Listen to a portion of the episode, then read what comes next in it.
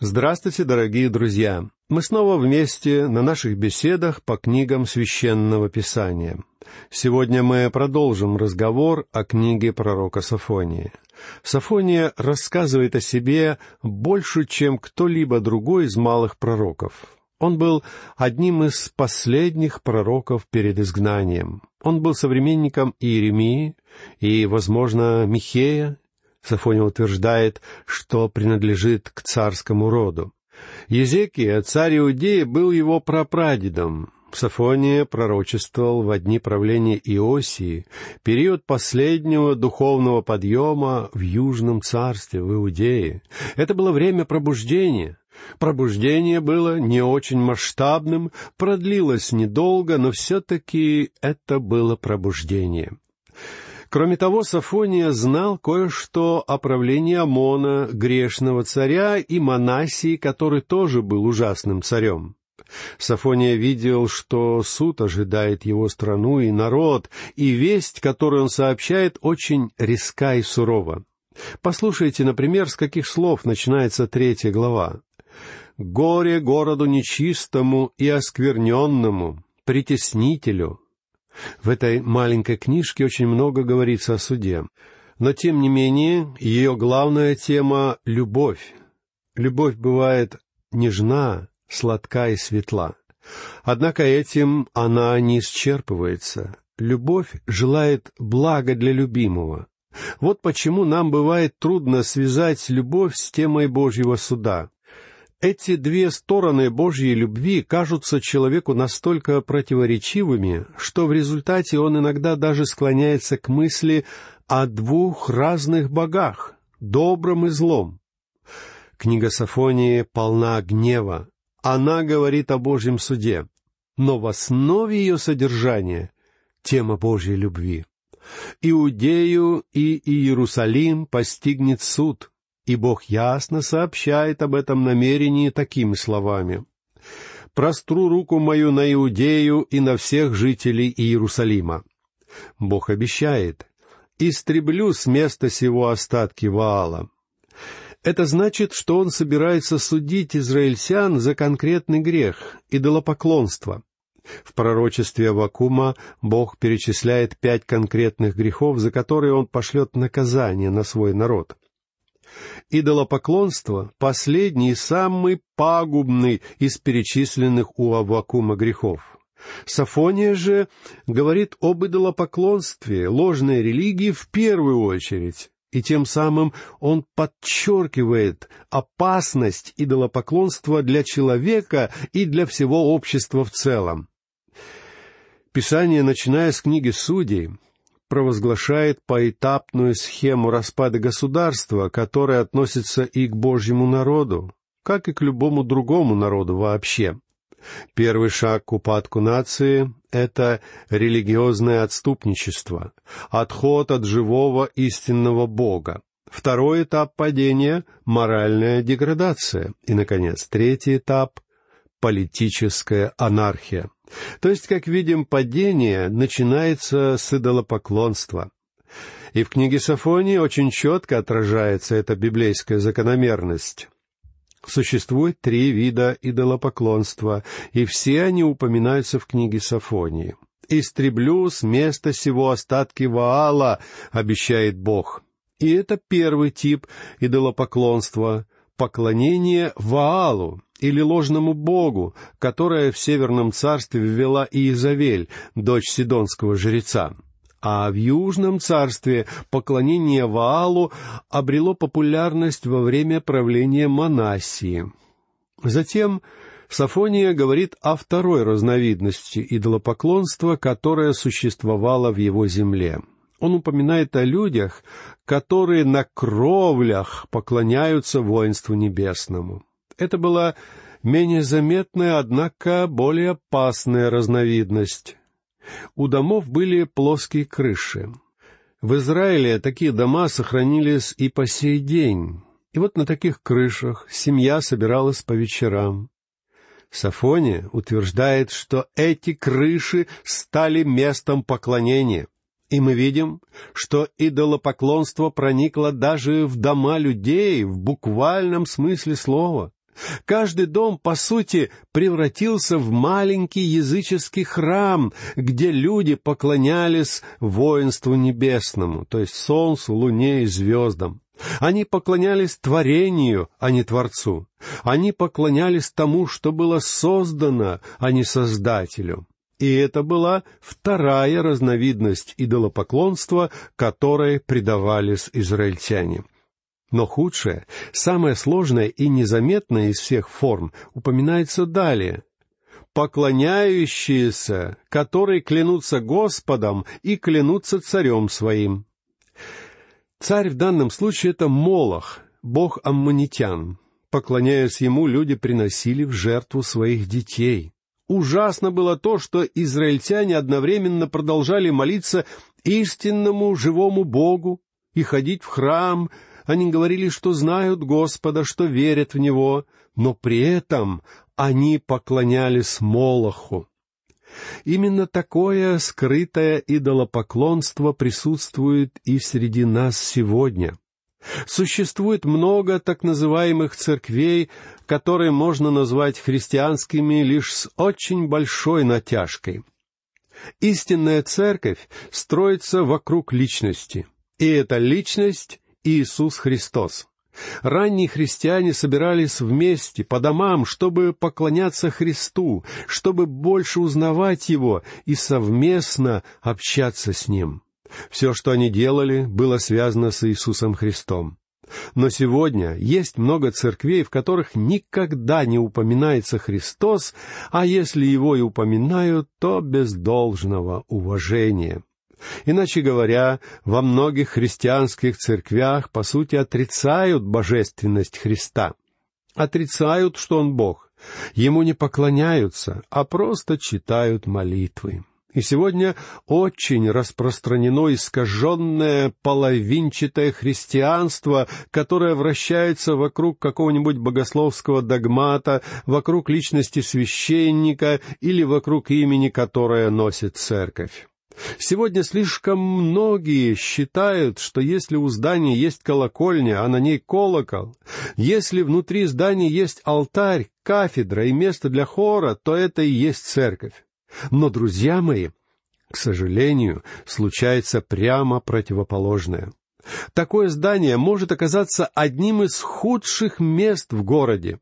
Оно может оказаться несравненно более худшим, чем бассейн, казино, или кинотеатр, ведь само по себе помещение церкви столь обманчиво. Многие полагают, будто они приближаются к Богу просто потому, что зашли в церковное здание. Но давайте не будем забывать об одном простом факте. Народ Иудеи погиб из-за того, что они притворялись, будто служат живому истинному Богу. На деле они предавались идолопоклонству. Они думали, что посещение храма по субботам достаточно, чтобы заручиться расположением Бога.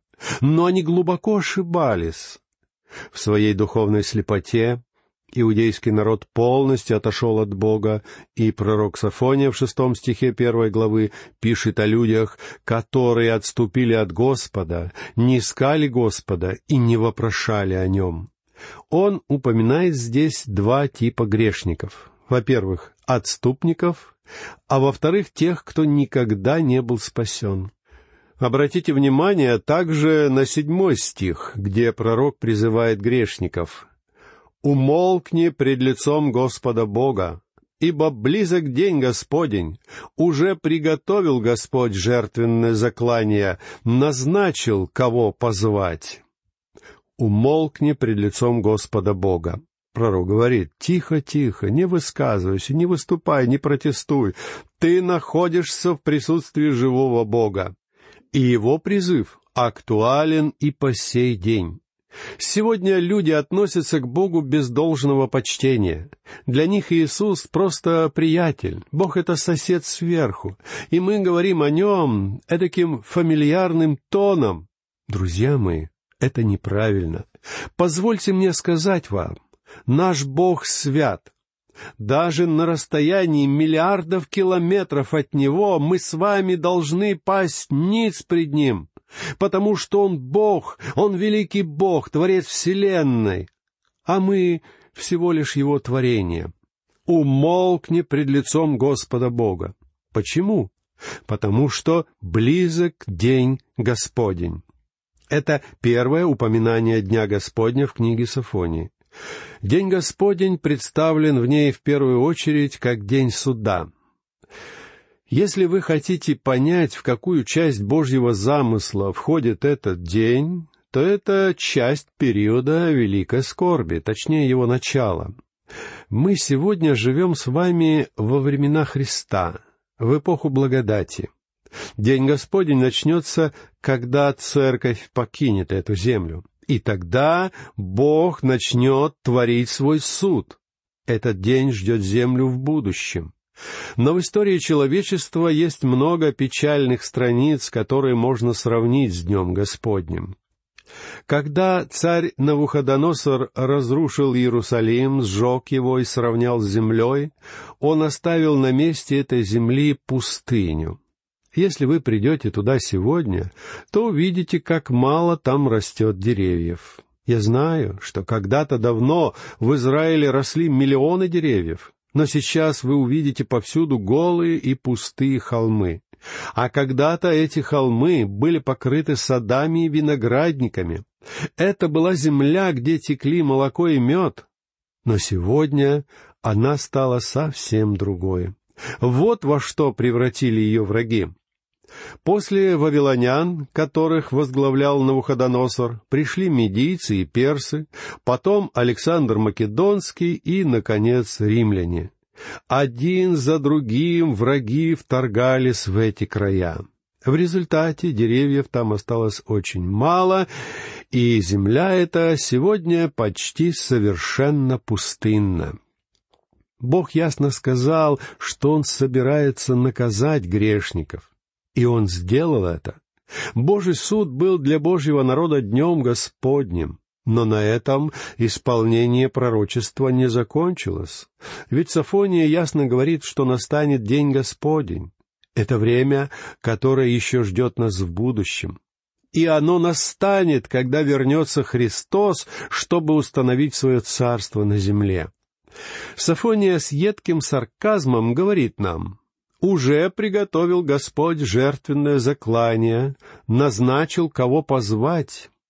На жертвоприношение уже собрались гости, а жертвоприношение, кстати говоря, это и есть тот суд, который постигнет народ Божий.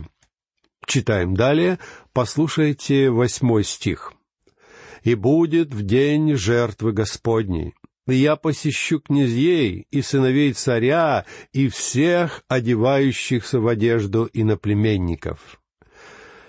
Здесь говорится о том, что богатые люди отвернулись от Бога. Вам достаточно изучить историю того периода, когда правил Сидекия. Это был последний из царей, и его детей убили у него на глазах, а потом ему самому выкололи глаза. Об этом рассказывается в четвертой книге царств, главы двадцать четыре и двадцать пять. Это был суровый суд, но Бог предупреждал о нем заранее, и для людей того времени действительно настал день Господень. В девятом стихе Бог обещает «Посещу в тот день всех, которые перепрыгивают через порог, которые дом Господа своего наполняют насилием и обманом». Доктор Чарльз Фейнберг пишет, Здесь имеется в виду рвение, с которым слуги богачей устремлялись из домов, чтобы отнимать имущество у других для обогащения своих хозяев. Богатые люди отнимали у бедных дома и земли. В то время средний класс почти исчез, остались только очень богатые и очень бедные. То же самое происходит и в нашей стране сегодня. Бог сообщил этим людям, что собирается судить их за это — а вот что он сообщает в десятом стихе. «И будет в тот день, — говорит Господь, — вопль у ворот рыбных и рыдание у других ворот, и великое разрушение на холмах». И будет в тот день. Здесь явно имеется в виду день Господень. И будет вопль у ворот рыбных. Рыбные ворота сегодня называются дамасскими. Через эти ворота в город ввозили рыбу из Галилейского моря и реки Иордан. Они находятся в северной стене Иерусалима. И рыдание у других ворот, и великое разрушение на холмах. Дамасские ворота расположены в низменности. А если вы знакомы с Иерусалимом, то, конечно же, знаете, что сам этот город расположен на холмах. И здесь Сафония говорит, что в какую сторону бы вы ни пошли, везде будет слышен плач людей, которых настиг Божий суд. Послушайте одиннадцатый стих. «Рыдайте, жители нижней части города, ибо исчезнет весь торговый народ, и истреблены будут обремененные серебром». Слово, которое переводится здесь как «нижняя часть», это мактеш, то есть ступка. В книге Судей, глава 15, стих 19, оно переводится как «ямина». Считают, что так называлась впадина посреди города Иерусалима, где находился рынок. Я не уверен, но, может быть, это была именно та долина, где иерусалимляне производили сыры. Она тянулась вдоль храма, как раз в том месте, где сейчас находится стена плача. Не правда ли подходящее место? «Рыдайте, жители нижней части города, ибо исчезнет весь торговый народ, и истреблены будут обремененные серебром». Обратите внимание также на двенадцатый стих. «И будет в то время, я со светильником осмотрю Иерусалим и накажу тех, которые сидят на дрожжах своих и говорят в сердце своем, не делает Господь ни добра, ни зла. И будет в то время я со светильником осмотрю Иерусалим. Иначе говоря, Бог с прожектором будет искать людей, которые станут прятаться в темноте. «Я собираюсь прочесать весь Иерусалим», — обещает Бог.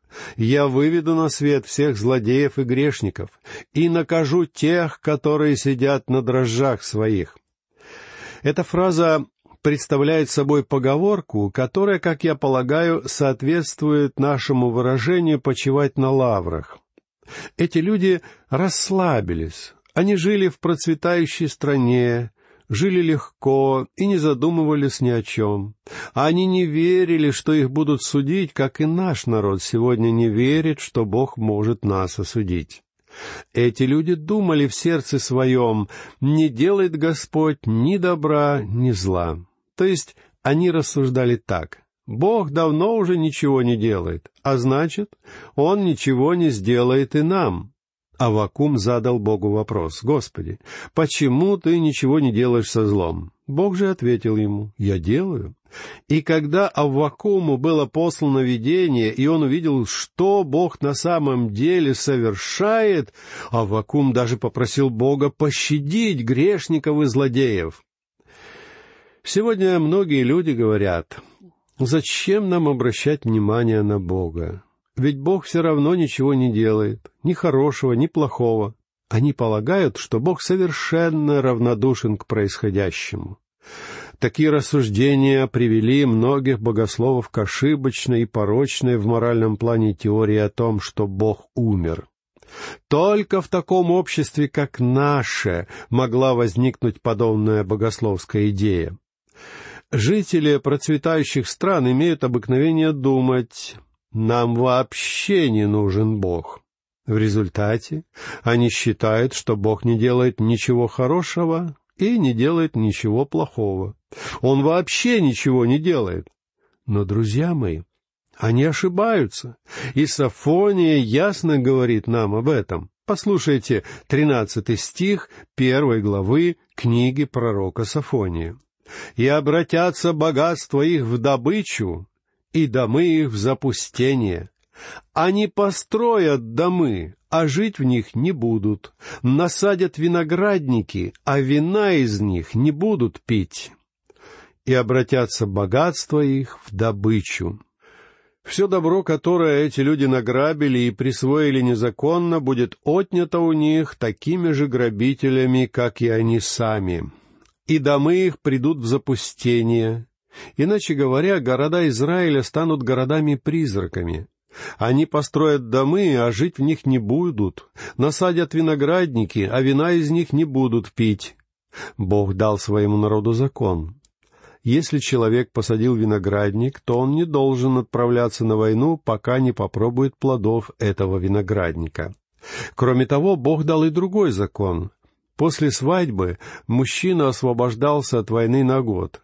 Здесь же Бог говорит, что израильтяне посадят виноградники, но не будут пить вино, потому что согрешили, и они не смогут не принять участие в войне. А те, кто женится, не успеют вкусить радости брака, потому что враги заполонят их родину. В заключение нашей сегодняшней беседы послушайте четырнадцатый стих первой главы. «Близок великий день Господа, близок и очень поспешает. Уже слышен голос Дня Господня. Горько возопьет тогда и самый храбрый. Близок великий день Господа. Великий день Господа — это время великой скорби, которая будет в будущем. Во времена Сафонии, после правления Иосии в Южном царстве, не было больше ни одного хорошего царя. Все они были ужасные грешники. Иоахаз, Иоаким, Иехония, Седекия — все они были преступниками. И теперь страну и народ постиг суд. Но этот суд — лишь слабое подобие несчастий, которые произойдут в будущем, в великий день Господа. И Сафония предупреждает, этот день близок, уже слышен его голос, он скоро придет, и тогда даже самые храбрые будут горько плакать. Иначе говоря, появится стена плача, и плач будет продолжаться весь период великой скорби потому что Израиль не узнает покоя, пока на землю не придет великий князь мира, и евреи не признают своего Мессию. Дорогие друзья, на этом наша беседа по книге пророка Сафонии сегодня заканчивается. Я прощаюсь с вами. Всего вам доброго. До новых встреч.